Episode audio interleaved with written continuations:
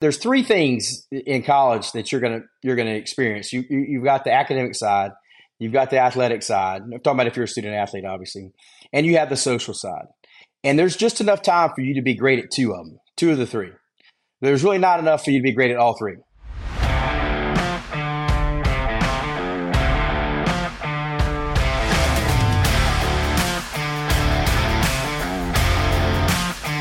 This is the Tournament Code we appreciate you taking the time to join us, Coach Craig. We're going to talk a little bit about your business. We're going to talk a little bit about your coaching. But before we get there, let's start where we start with every guest, which is how'd you get into the game of golf? Well, I grew up in Gastonia, North Carolina, which is about 20 miles west of Charlotte, a little small town, home of James Worthy, basketball legend from the you know Lakers and, and UNC Chapel. Hill. And uh, we lived right off a golf course, Gaston Country Club. So my dad kind of played, but you know, not a lot, just a little bit. And and I just got involved out there. They had a great junior program. There's a there's a head pro out there named Bruce Sudreth who who now is like, Bruce is in his 80s, but still teaches a few days a week. Uh, taught Harold Varner, who's on the PGA Tour. Uh, taught Alex Goff, who's doing great for the University of Kentucky right now, is a, a stud. And uh, we had a great junior program, so I just got in it and had a lot of friends playing, and just just fell in love with it. And you got pretty good. You know, a lot of college coaches, you know, have played golf somewhere or at least have some sort of golf background. And as we'll get to, you coached at UK, but not all the times are college go are college golf coaches were they that good a golfer? And you were a pretty good golfer, junior and collegiately. Tell us about your path to playing golf. Well, I, I had a, a, a rocky path, you know, to be honest with you, and I think that was one of the things that I could share when I became a college coach with with the the young people that there's some things that I did that they shouldn't do and and and so I was a good junior player. I I, I really kind of I might have had a one little time in there when I was probably 14 that I hit a slump, but it didn't last that long. For the most part, it was kind of keep getting better. And by the time I was entering college, you know, I, I had done a few pretty good things and won some nice tournaments and and uh, you know was a was a pretty good player. And and then I go to University of Florida, great program, played with great players, got probably about half the playing time as a freshman, and then I hit the skids. And, and when I hit the skids, I didn't handle it well, and that's that's what I've shared with the players before. Is I I got off the the, the path that you should be on. I wasn't practicing as hard. I wasn't working as hard. When the team was away, instead of doing what I needed to do to get better, you know, I fell away a little bit to some of the temptations of college of college life, and and just you know, you're away from home. You can kind of do what you want, right? You're you're you're free. And uh, luckily for me, I did get back on the track later in my career and finished on a positive note. But I had a big, a big chunk in there that I, you know, I, re- I have regrets that I wish I would have handled a little bit differently than I did. While you were in college, did you kind of look at college golf as something that you wanted to be involved with for the rest of your life, or were you focused on other things at that time? No, I was I was a golfer. I mean, I was a golf. Admittedly, I was a golf nerd. I lived and breathed it, loved it, and and even even in college, even though I, I, had you know a big slump in college where I really played poorly and, and, certainly not up to the standard that I was used to playing, I still felt like at some point in time I'd turn it around and and hopefully you know things would would uh, would go in my direction and then I would you know give professional golf a try, which I which I did for for three and a half years when I got out of college. But but even at that, I, you know when I first got out of college, I worked for a year on Hilton Head Island with my best friend because I wasn't hundred percent sure that I was ready to you know commit to that because as you guys know it's a huge lifestyle commitment. It's a big there's lots of sacrifices. You, you, if you don't have you know family money you're gonna have to raise a lot of money which we needed to do. So but I did decide to do that eventually but it wasn't directly out of college. Like most kids you know they're straight from college to professional. I had a year in between to kind of you know figure out if that's really what I wanted to do or not. Your story sounds a lot like another Florida Gator we had on which is Mudman Jesse Mudd. Similar thing top junior player, and never hit a slump, and then got to Florida and hit a hit a slump, had a little bit of a rough time, and then same thing after he finished school, he wasn't sure whether he's going to go on and play, and decided to take a year doing some work. Eventually played some, and then ended up in college coaching. What did that time, you know, you know, going through the slump, then figuring out, hey, I'm going to play professional golf. What did you learn through that time? Well, one is that you you can't ever give up when you're playing bad, you feel like it'll never end, and that's not true. And when you're playing good, you feel like it'll never end, and that's probably not true either. so you, you learn a little perspective there, but more than anything, you just learn how important grit is, not giving up, not giving in, being able to keep fighting the, the fight. And even though you're getting beat up and knocked down every single day for sometimes months, even years on end, you, just got to keep at it. And, and, and, and I had a stretch there, like I said, where I just did, I didn't handle that very well. And I was young and, you know, immature and, and all that. And, and, and I, am so thankful that I ended up coming out of that because I, uh, I really would have had big regrets if I had just finished just on that note. I'd have been like, wow, that was, that was a big waste, you know, uh, and luckily it didn't end up that way. But let me, let me tell you this, you know, Mudman, Jesse Mudd was my assistant for a while and, and he's a great friend of mine. And this, this is this is golf. I mean, this is this like I was a really good junior player, but I didn't have near the talent that Jesse had. I mean, Jesse was one of the five best junior players I've ever seen play golf with my own eyes. And when I was here and I tried to recruit him, he didn't even give me the time of day. Like he he literally went to visit Florida, and my old coach, Buddy Alexander, who I also coached with down there, he took. It's the only visit he took. You know, he took one visit, University of Florida. They gave him a full scholarship, and he's a Gator. Like that. I mean, like I couldn't even get this kid. He's sixty miles, seventy miles down the road. I couldn't get him to come. Hardly even answer an email, to be honest with you. But that's how good he was. He he was just a tremendous player, and you know sometimes that happens. Look at David Duval. Look at Ian Baker Finch. You know, there's there's been there's been a number of guys that just golf. Sometimes it, it just bites gets up and it bites you and and it really humbles you. and I got humbled, so I know what it's like. When you decided to stop playing professional golf, what was the catalyst for that? You know, I, have shared this story a number of times over the years because it, it really is it really is how professional golf is. So I was always a good hundred yards and in guy and just kind of hit it okay. Didn't hit it that far, kept it in front of me, but really didn't put a lot of pressure on the golf course to shoot low scores. So you can get through junior golf like that. You can even get through college golf to a certain degree like that. But then I'm playing professional golf, and the last year I played was 1996, I believe. It was the Golden Bear Tour. It was the first year they had it. It was down in South Florida in the summertime. We played great golf courses because the summertime, you know, nobody's down there. We're playing really, really great places. It was in the first year they had it. I mean, it was it, which was the only year I played, obviously, because I stopped after that. But it was it had some players, like it was good. One of my former teammates was one of the players, Brian Gay, and you know, so I was a senior when Brian was a freshman. So this was my last year of playing and kind of his first year of playing uh, professionally. And there was also a guy named Steve LaMontagne who was kind of a, a, legend among the, the the regional tours down there, who also played at Florida, but well before me. And I literally would play in a tournament and I'd come off the tournament after 54 holes and I'd be like, let's say I shot 212. And I would think to myself, when I did a post tournament evaluation, I'd be like, well, you know, it might could have been 210 or 211, maybe, but it probably should have been about 215 and I shot 212. You know, and, and my 212 was about eight shots or 10 shots behind Brian Gay or Steve LaMontagne, who everybody knew those guys had futures as PGA Tour players. Even though Steve LaMontagne, I don't think ever really made the tour. Obviously, Brian Gay did. And that happened over and over again where I'd play well, felt like I didn't leave any shots out there. Like I got out of it all I could get, and I'm still getting squashed by the best players. That's when I woke up and said, you know what? Let's get into coaching. Let, let, us get into coaching because I just couldn't put the pressure on the golf course that you need to do to play at that level and and it worked in junior golf in college. It didn't work as a professional. Was there someone in particular in your life that inspired you to become a college golf coach, and what were some of those things that they did or who they were that inspired you to do that? Yeah, that's a that's a great question, Cooper. So my college coach, Buddy Alexander, who's Hall of Fame coach, coached forever at Florida, was at LSU prior to that who I'm still very close with. Great, great, great friend of mine, and, and has been a huge supporter and helper uh, uh of mine over my years of a player and coaching. You know, it was it was. I'd say if I had to point to one person, it was him. You know, I remember having a conversation with him when I was thinking about getting into coaching, and I think I I talked about like you know like a lot of people have jobs, but you know you have a career, you have a, a something you can help people, something that's a you're passionate about. And he kind of thought about it. He's like, you know, I really, you know, I never really looked at it that way, but you're right. And that's the way I was looking at it. It's not just, you know, hey, let's go try to be competitive and win some tournaments, but you, you have a chance to build relationships, have an impact on people.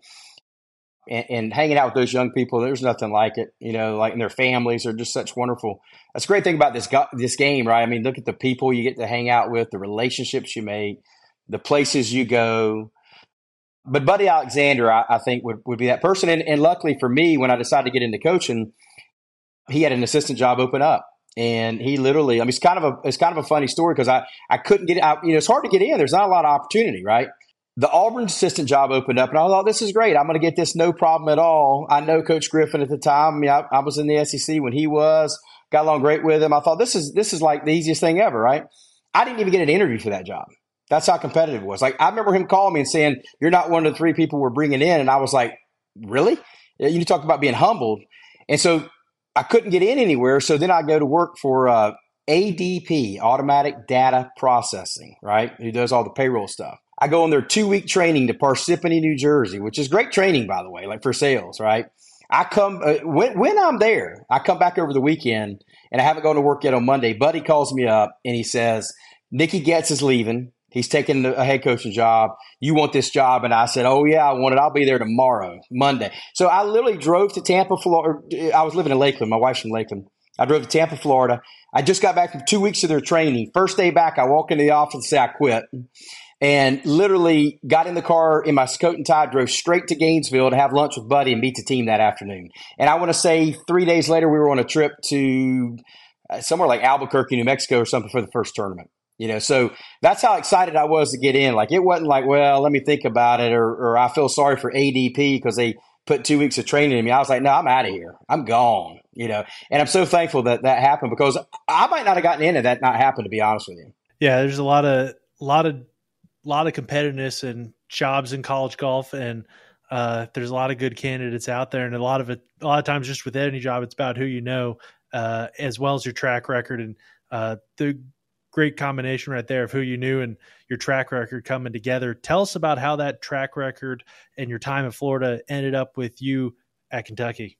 So after I played, and then I, you know, like I said, I worked for a year at Hilton Head. I played for three and a half years with I would call moderate success. You know, I was I was good enough to keep going if I really wanted to, but I also was married and kind of like, eh, I don't I don't know that I can keep doing this and maybe be eight nine years into it and still playing you know these these regional tours and mini tours. So I decided to get into to coaching, and, and obviously uh, you know went to Florida. Was there two years. Went to the University of Central Florida as the head coach for for two year two seasons, but really I was only I don't know I wasn't there very long. Like it was it felt like it was in and out. They were way down. They'd had some crazy stuff happen there, and I kind of just came in for two years and really you know didn't even have time really to do much, but was fortunate enough to get the Kentucky job at that point in time. And uh, back in the day, UCF wasn't like the UCF we picture today. It was you really almost couldn't even afford to you know have a family on what they would pay you down there, and and so and, and I also had the desire to get into the SEC or ACC or something on a on a bigger level. That was always my goal, and and luckily luckily the Kentucky job came open. And again, I go back to Buddy Alexander. I mean, if it's not for him, I probably don't get it. Uh, he, you know, he he calls up here and and can talk to the people. And you know, coming from a guy that has that kind of background, they listen. You know, they listen. And uh, and I would say that he, uh, you know, and, and I must have done at least an okay job in the interview because because I got it. But but really, I got to give credit to Buddy for that because uh, without him, I, I probably uh, I don't even know if I get an interview without him. Certainly don't get the job. A while back, we talked with uh, Chip McDaniel, who was one of the better players that came through UK during your time there, and it seemed like every other question he was saying, you know, Coach Craig helped me with with this, Coach Craig helped me with that, and he just seemed to sing your praises the whole interview. Can you talk about you know working with him and even some of the other players that you know were really good under you? Well, well, can I can I just tell you that Chip McDaniel is is a stud. Number one, he's got the clutch gene. Number two, he is an even better person than he is a golfer. Number three, he's also brilliant. The kid, the kid is so smart. He, he majored in accounting and just knocked it out here. You know, just knocked it out. I mean, I don't, I can't remember his GPA, but it was above 3.5 you know like it was that kind of that kind of intelligence and character and integrity and i love his family i'm still close with his family i love i love i love everything about the mcdaniel family like i feel like they're my family to be honest with you And, and and and to be honest with you, one thing I loved about Chip was he's bullheaded, he's hard headed, and he wasn't afraid to say something. Like if I said something, we were talking about strategy or whatever, and he thought it wasn't right, he would speak up. And I kind of like that. You know, at the time, it might have been like, hey, you know, come on, dude, I got more experience than you. You know, but then you think about it and you're like, hey, he's probably pretty right. He was right there. You know, he, he was correct on that. He, his golf IQ is so high. And I picked up on that immediately as a freshman. I think we were at the regionals. He had a lie. And I think I brought up a particular shot. I can't remember what it was. And he just literally was just like, there's no chance I can, you know, do that out of this lie. And, and, and, and I just started paying attention to him that, that he has such a high golf IQ. He knows how to play the game of golf. Not, not only can he, can he hit a golf ball and, and, and do all the other things, but you know, he, he, these UK boys better be listening to him. They better be listening to him because he knows what he he knows what he's doing, what he's talking about. So I I could go on and on about Chip. He he is the whole family. You know, his brother Todd, his his mom and dad Todd and Jennifer. Uh, I feel like if I drove right now and just knocked on their door at eight o'clock tonight and said I need a place to stay, they would just be like, "Here's the bedroom. What do you want to eat?" You know, and I would do the same for them here. You know, hundred percent. I would do the same thing for here. Same thing with Jacob Cook. You know, Jacob Cook, who you've had on here, who's also an assistant now at Kentucky. You know, he he he's he's the toughest son of a gun I probably know with what he's been through. You talk about falling off the map with your golf game and coming back. I would say I've never seen anybody do what he did. Never. I mean, he fell off the map. And then he was tough enough to never give up, to never give in, to do all the things that I wish I would have done when I kind of hit those skids back in college. And I never even hit him as deep as he hit him. And and for him to come back and be the team leader, the team captain, the best player on the team, do all the things that he did. I, I there was a time where I thought he would not ever play a tournament again. Like literally, or or maybe not until he's like 35 years old and he's just says, Oh, I'll play the state am you know, and he came back and ended up being a highly competitive player in the best conference there is. I mean, what do you say about that kind of character, right? That kind of backbone, that kind of toughness, you know. So I, I would say I learned uh, more from those guys than, than, than they learned from me just by the kind of people they are, the character they have, how they how they play the game. You know, when you're coaching guys like that, like that's those are those are dream guys. You know, those are the kind of guys that you just you just wish you could get them all like all like that because they are special. Chip and Cookie, I I just couldn't think I, I just couldn't think of two people that I respect more than those two guys. That is very cool. You've coached a lot of good players at UK, and I know you had a good amount of success there. You're there over 15 years. Tell us about some. Tell us about your time there, especially let's start kind of from the beginning about kind of getting in that job, getting your feet under you because you're when you're taking that job, you're probably not that much older than the players there. At least you might not have felt that much older. And for a lot of guys I know who come in at the assistant coach level or something like that, it becomes kind of weird tr- telling other pretty much full grown men what to do. Tell us about taking over that job and how what that was like coming in. Well, I, you know, I, I was not a tremendous amount older, obviously, but but but also I've always, you know, when I was 16, I looked like I was 12. You know, so so I, I probably looked their age, to be honest with you, uh, even though I was a, a little bit older. But uh, it, you know, it was it was uh, it was a big challenge. But on the same token, it was it was it was phenomenal because of the people that we that we had. Um, you know, Steve Smith had left some great guys on the on the team. We had great families, you know, that were really supportive. They come to tournaments uh, I, I, got along just incredibly well with them. I mean, you hear nightmare stories as a coach of, of families and dealing with maybe dads and stuff. I, I didn't experience that here. I, I maybe had one dad in 22 years that I would, you know, kind of not really uh, appreciate. And, and that kid lasted one year and we, you know, kind of left. And, and, and, and even that dad to this day, I would, I'd be happy to, you know, he texted me even before, like when we were playing well somewhere, hey, keep it up. Y'all doing great. So it's not like we would have a bad relationship. He was just maybe a little stepped over his bounds a little bit. Other than that, nothing, nothing but supportive moms and dads who love their kids, encourage their kids, gave them great opportunities. And so because of how seamless that was, you know, it really was, it was, um, you know, it was an incredible experience. I did not have an assistant coach then. There was no assistant coach. So basically, you know, if I'm honest, I, I, would say I got the job at Kentucky because it was absolutely the worst job in the SEC for for coaching golf. it was terrible. The history was terrible. The the current success was terrible. The now the good news is the facilities when I came in had gotten better because we had moved to the U Club and and that was growing in and that was going to be solid. That was going to be good. So that that definitely improved and that was a big deal. The pay was terrible.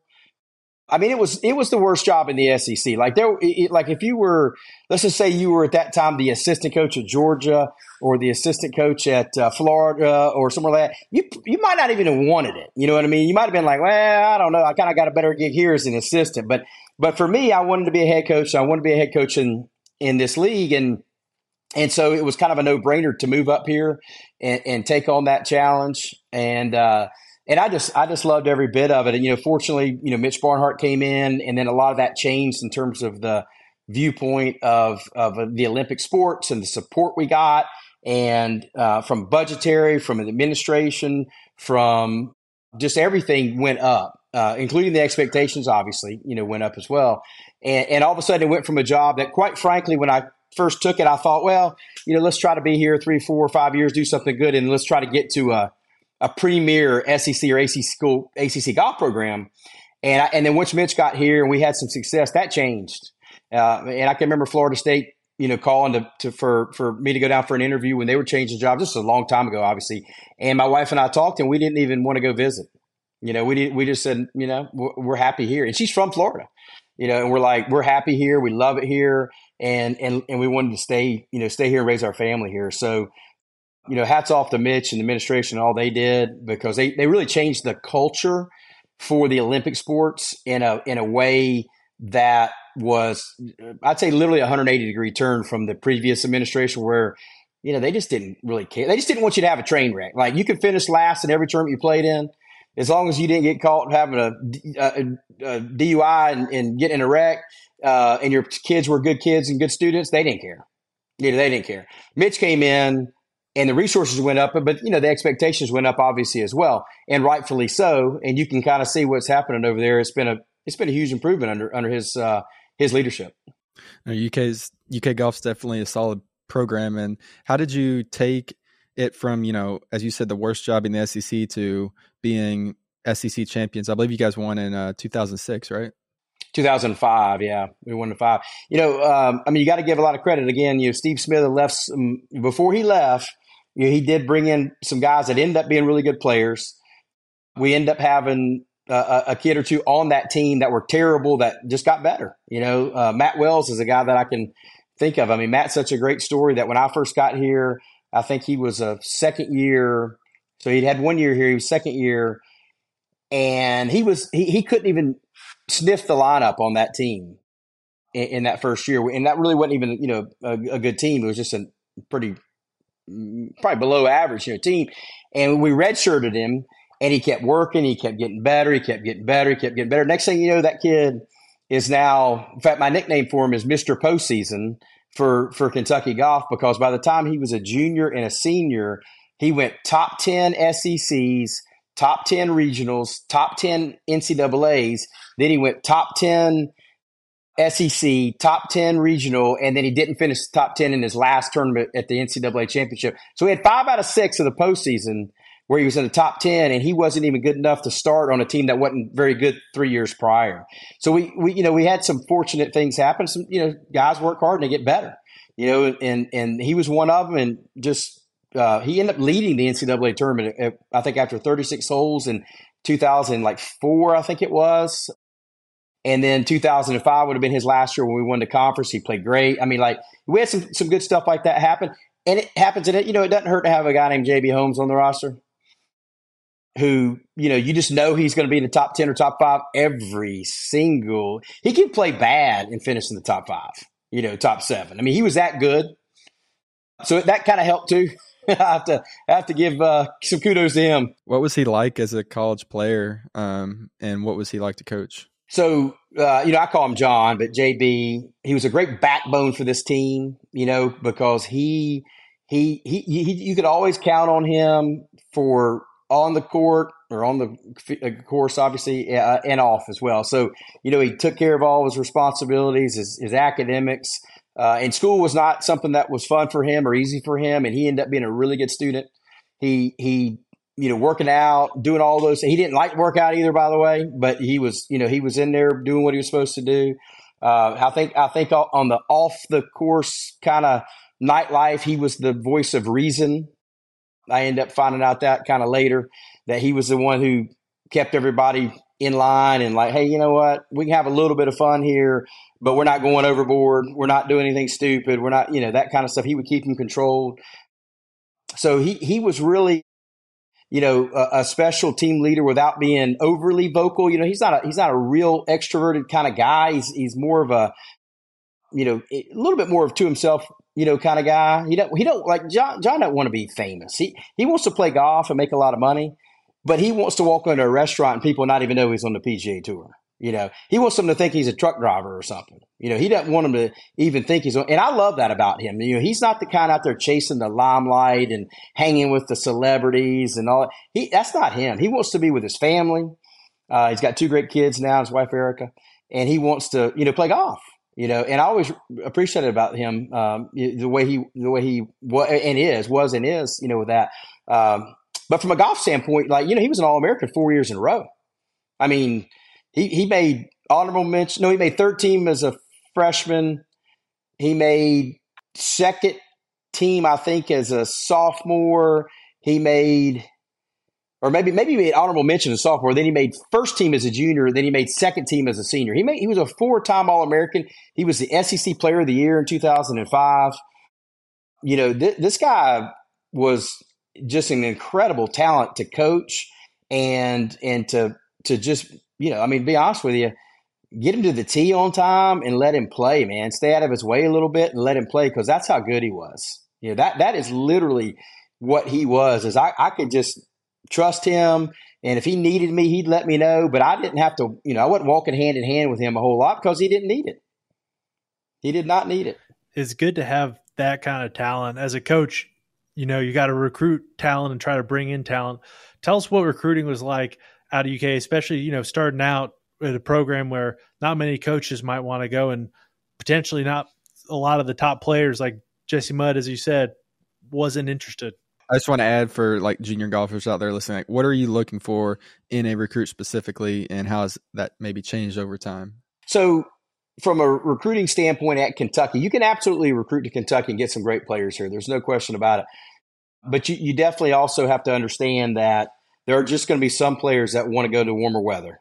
You know, and, and I don't. I remember Justin Thomas sitting in my office. He was he he grew up a Louisville fan, and I'm a huge JT fan now. I know his dad really well. I know Justin, you know, well enough to talk to him if I see him at a tour event. But he and he was he he didn't even like the cats. Like he he was a Louisville guy and he hated the cats. But he, I remember he sat in my office and he looked at me in the eye and he said, "If I stay in state, I'm going to come here, but I'm not staying in state." you know, like he was going to go somewhere warmer. I mean, that's just he had a full scholarship wherever he wanted to go.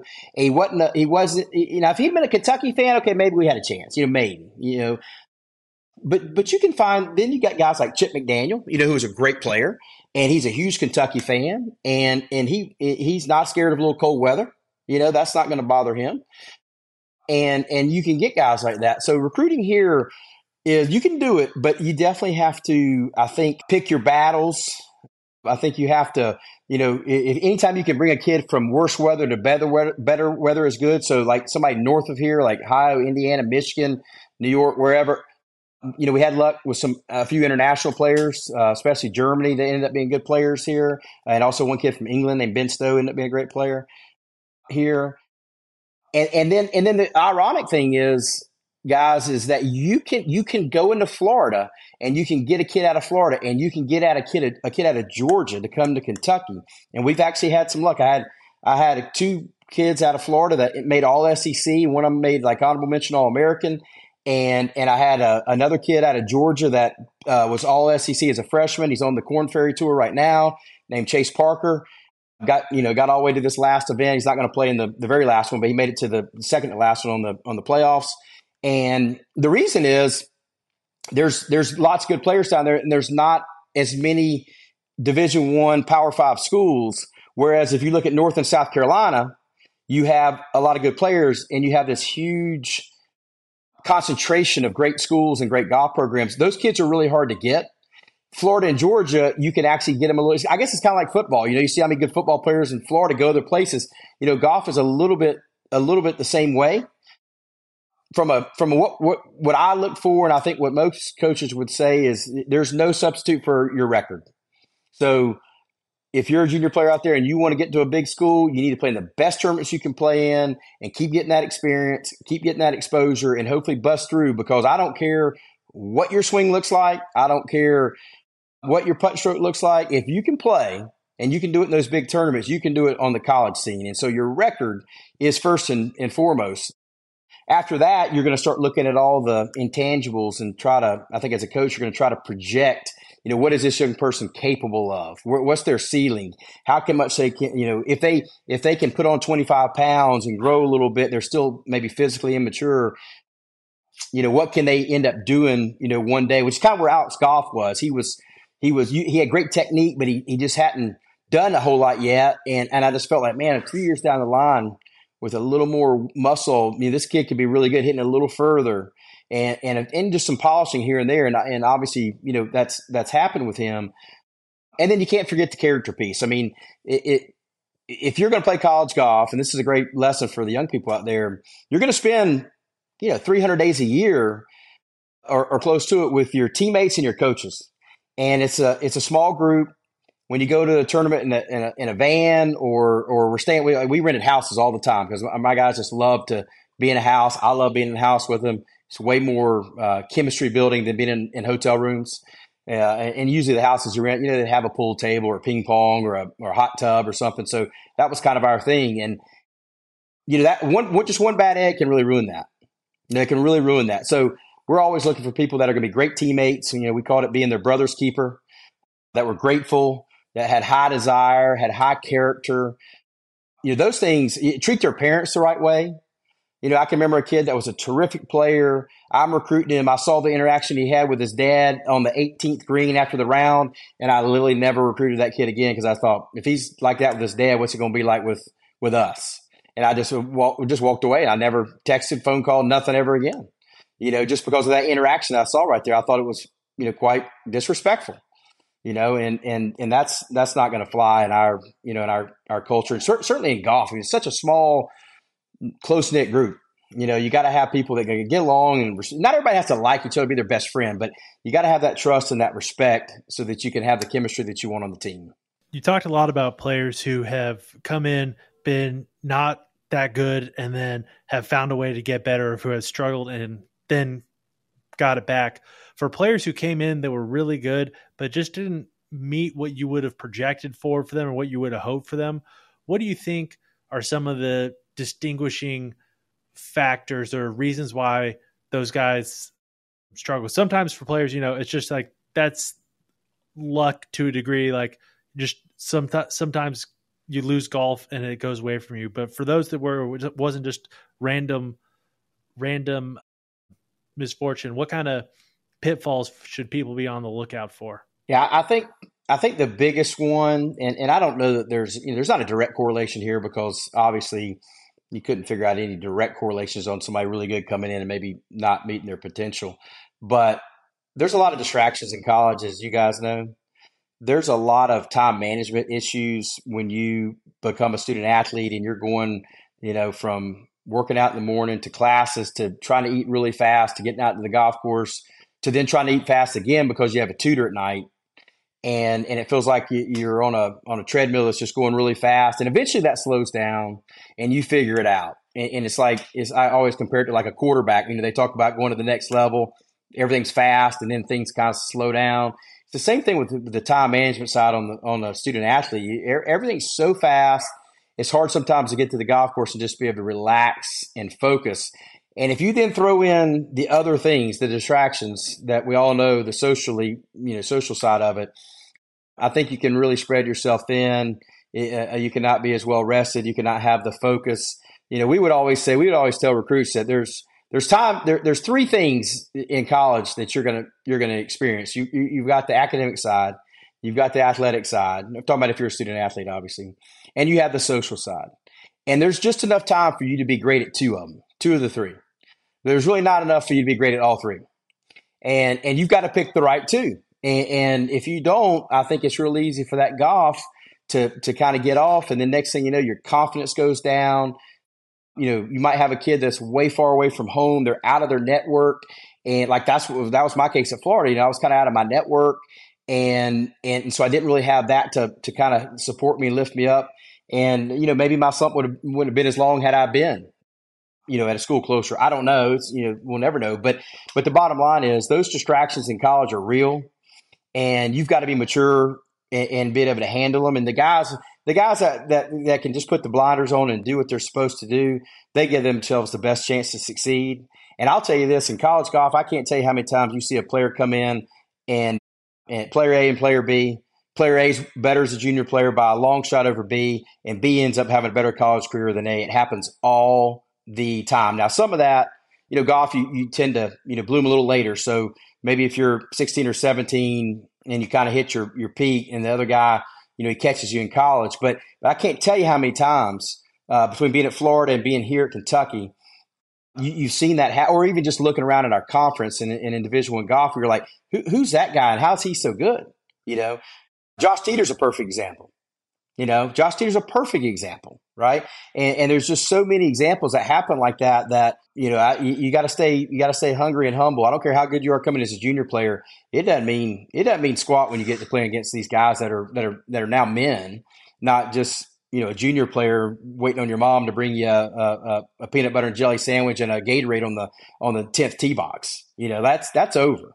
You know, it's time. It's time to be a man, handle your responsibilities, take care of your academics so that when you're out on the golf course, whether you're practicing or playing, uh, competing, you can have peace of mind and do the best that you can do.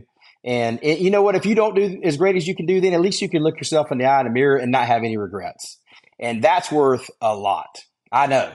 yeah, I know from experience. That's worth a lot to be able to do that because, you know, like I, t- like I said earlier, I mean, I still have regrets from that stretch in the middle of my college career where I, I couldn't, you know, I can't look myself in the eye and be proud of how I handled that.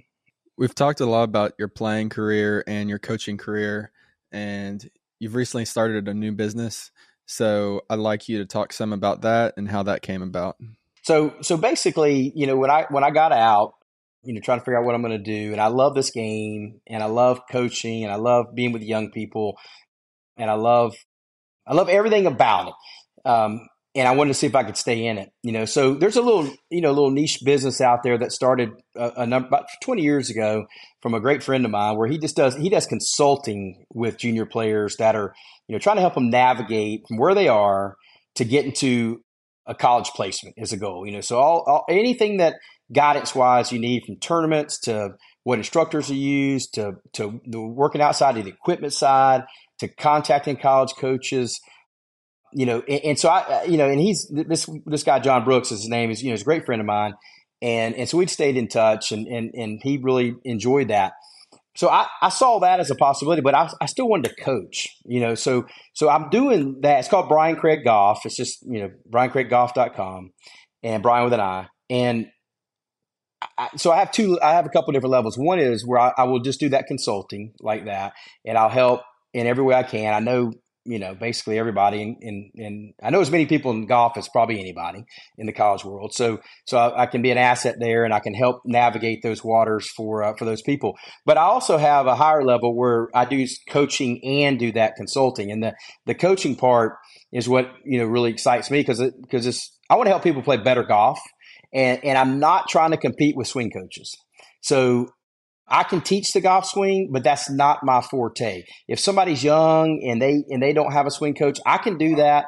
But if they get to a certain point, I'm going to steer them in the direction of somebody way more experienced in that than I am. Because those swing coaches, those swing teachers, that's what they do every day, all day, right? I mean, they, they stand there and they teach the golf swing all day, every day. So they're they're really good at it. And and I I don't want to compete with those guys, but they're seeing their players in a static environment flat lie, maybe in a stall, hitting a six iron, hitting a driver, that kind of stuff. I'm going to be seeing them like I always have in, in all these years of coaching, which is in a dynamic, you know, fluid situation of competing and also training. And, and so my goal with it is to, I'm, I'm going to help with everything, but I think the highlights are going to be 100 yards and in. It's going to be course management. It's going to be how to properly train every facet, every facet of the of the game. It's going to be the mental and emotional side. It's going to be using the modern day analytics, the strokes gain analytics, to help figure out how to to to figure out where you need to practice and where you need to to to train better. It's going to be you know walking a practice round with them, maybe even caddying for them.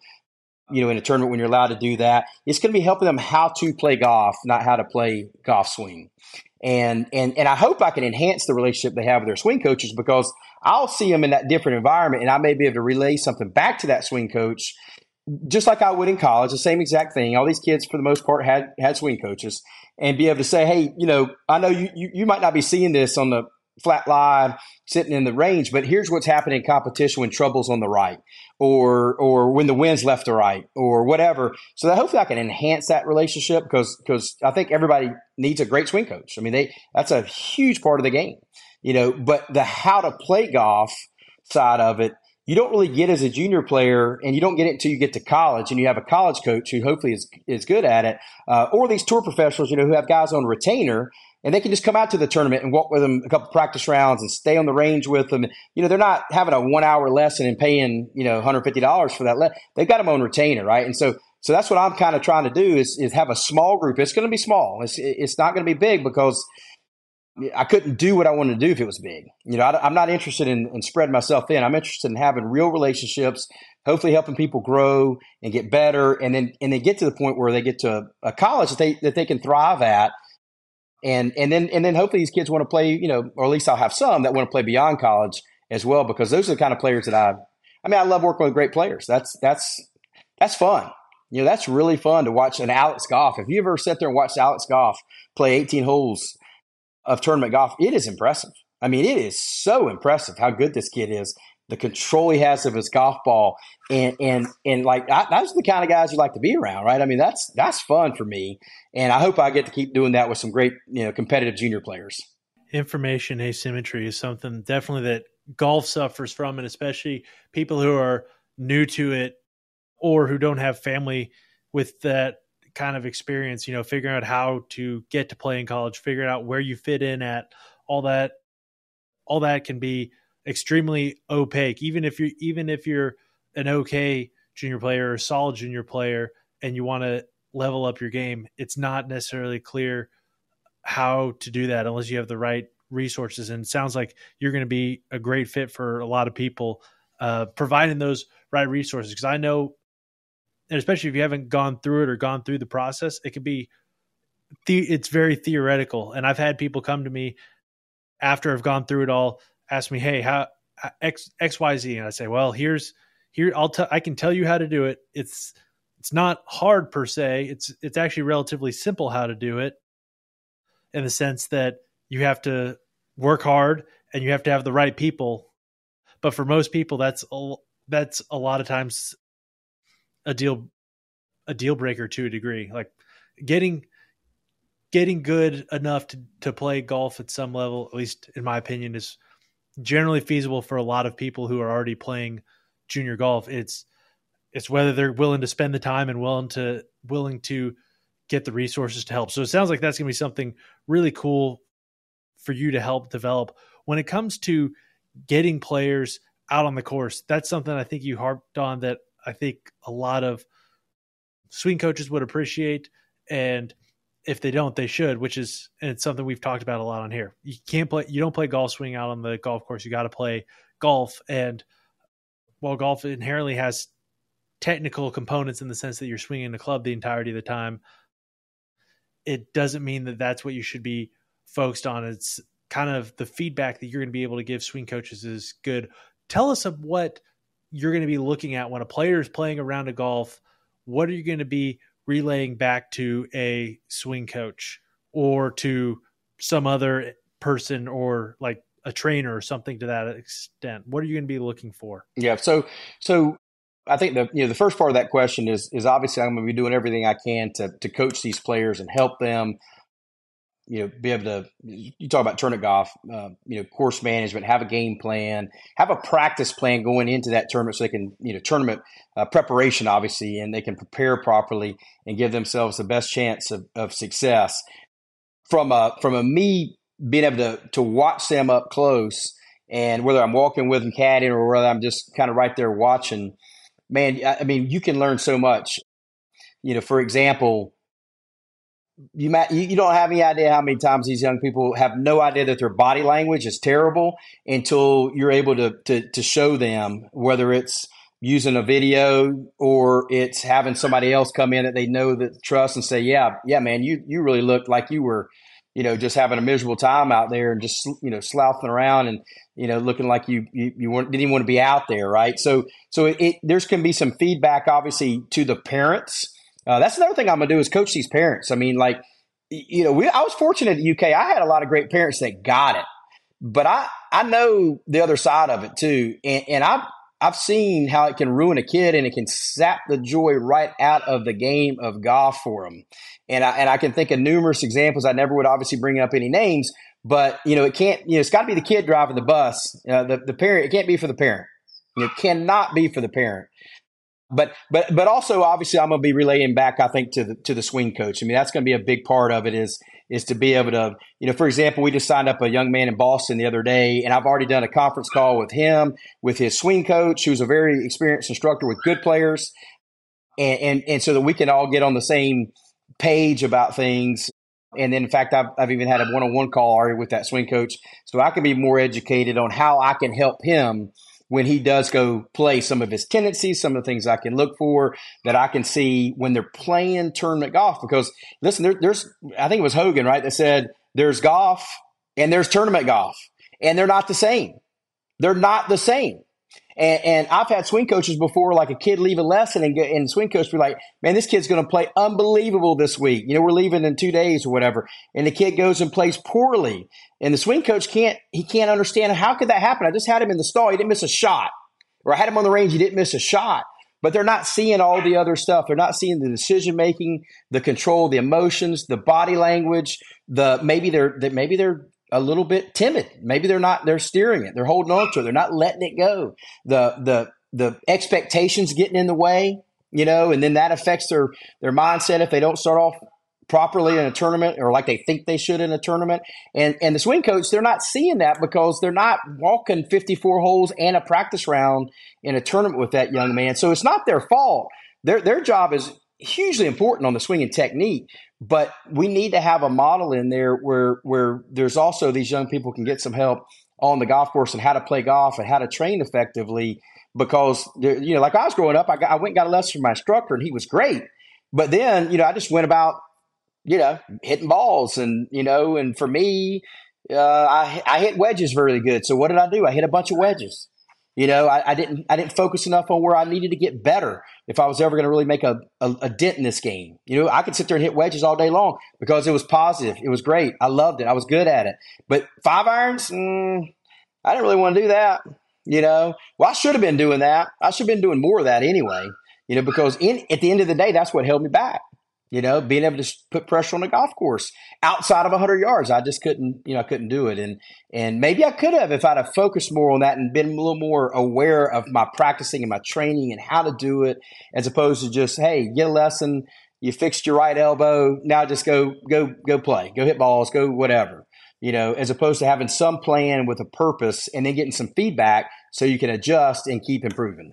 Yeah, I think um, Daniel and I can both attest to having the same conversation with our swing coach a lot as junior golfers. It's like go in after a tournament, say, "What'd you shoot?" like, yeah. well, no, I hit I hit in the water on 18 or I three putted three times. Like, nope, what'd you shoot? Like, what'd you shoot? Yeah, you got to be able to know what you shot, and you kind of got to be able to look at it and say, like, you know, this is why that happened.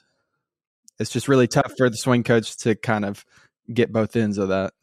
Uh, uh, and and honestly, in all fairness to a lot of the swing coaches, they don't have time for that. Like if they've got all these kids are teaching, or all these kids and adults are teaching, and, and as soon as the lesson's over, the next one's there.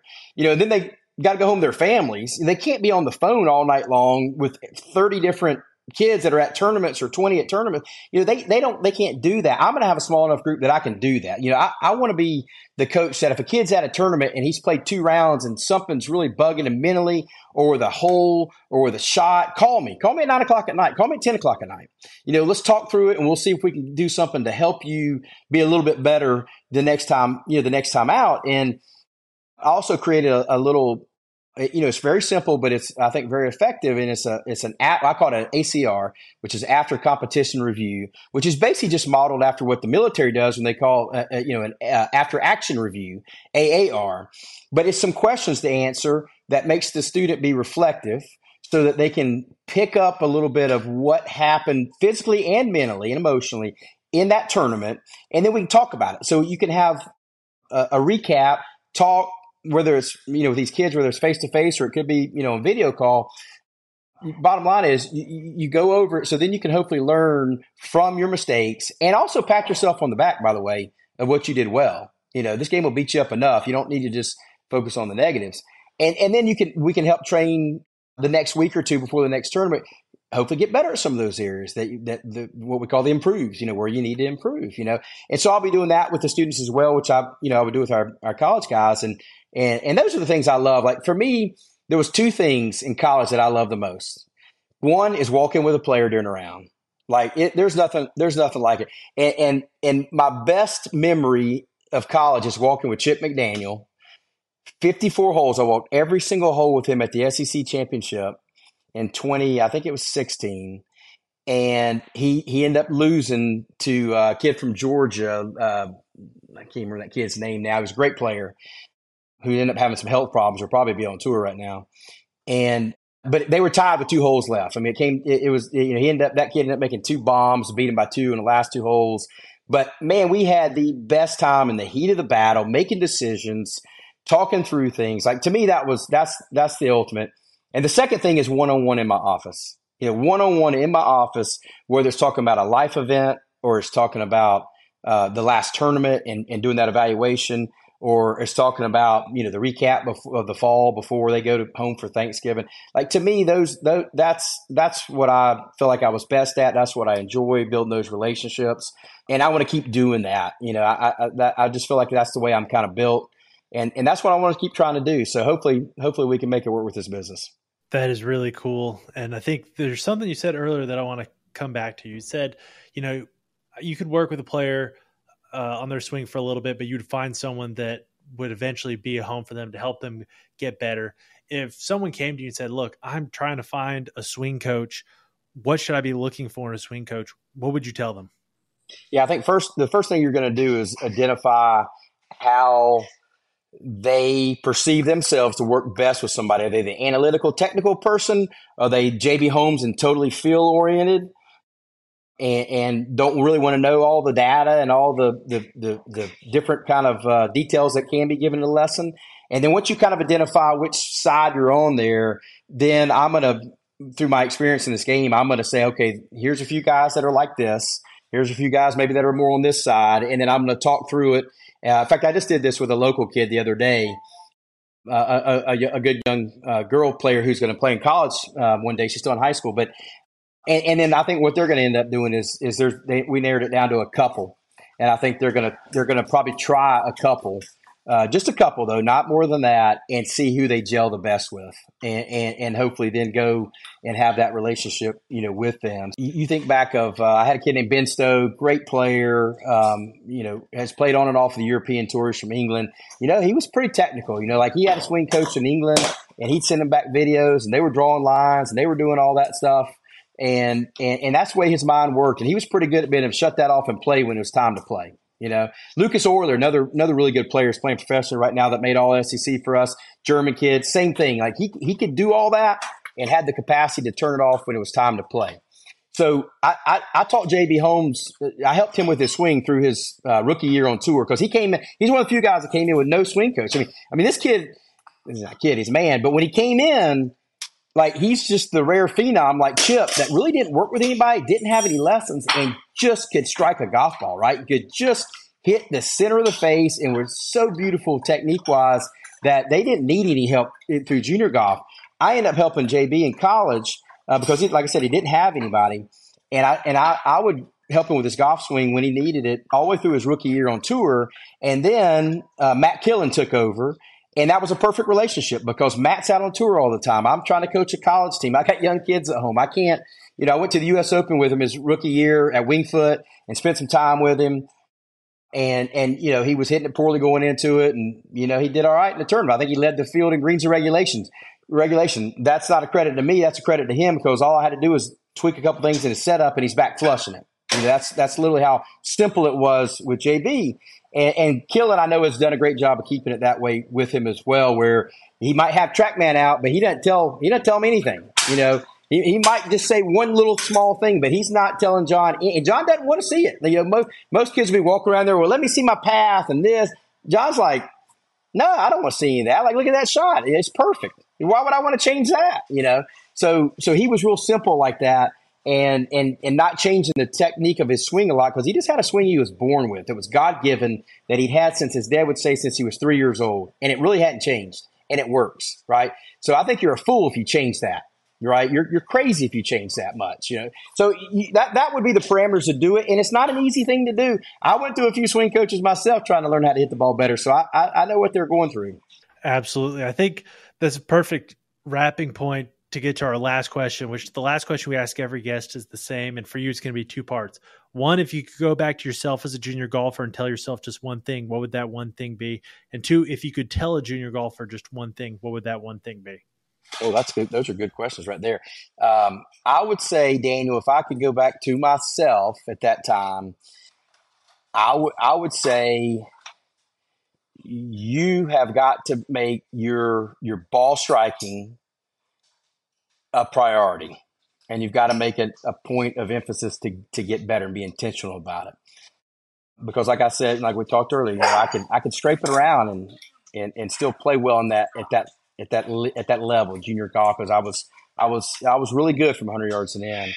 And and I, so I would I would say, listen, like we, you know, we, we didn't have the modern day analytics back then, and everybody used to say short game, short game, short game, short game, short game. And yes, that's true. You're not going to win without a good short game at the highest level. You're not going to win unless you're a good putter at the highest level. But here's what we know now: you're not even in the conversation if you can't strike a golf ball. You're not even you're not a, you're not a member of the club Okay. You're just over here like I wasn't a member of the club. I was a pretender when you get right down to it because I couldn't strike the golf ball to put pressure on the golf course to end up doing anything past the college level. You know, and even at the highest level in the college level, wasn't like I was going to win the NCAA championship, you know, because I couldn't hit it well enough, you know. And, and, so now we have the modern day analytics, and we we see if you pick up John uh, Broadie's book or Mark Broadie's book, I'm sorry, Every Shot Counts, I believe it's called, where he's the guy that invented all these strokes gain data with the tour users now with the ShotLink data, and you see how important driving and approach play is. And you see when somebody wins that yeah, putting goes elevated. They win that week, putting goes elevated, right? But but you see how important ball striking is to the success of a competitive player. So I wish I could have known that and bought into that a little bit more to be frank with you because I I could spend all day doing short game. And and I needed to be doing I need to have a better balance in my training, right? you know, with junior with junior players, you know, I'm assuming a lot of them know that now because we have the modern analytics and we have the, the we know the truth now. Scottie Scheffler's the number one player in the world, and he's not in the top 100 in putting. And I'm not saying putting's not important because it is. But how are you the number one ranked player in the world? You're not top 100 in putting if ball striking's not the king. You know, if, you know he's a member of the club. He's the leader of the club. Actually, you know, he's in, he and Rory probably are the leaders of the of the club. But for for junior players, I would say if you really want it, if you really want to go get it, then I, I would ask them the question: are, are, you willing to put in the work, and are you willing to sacrifice?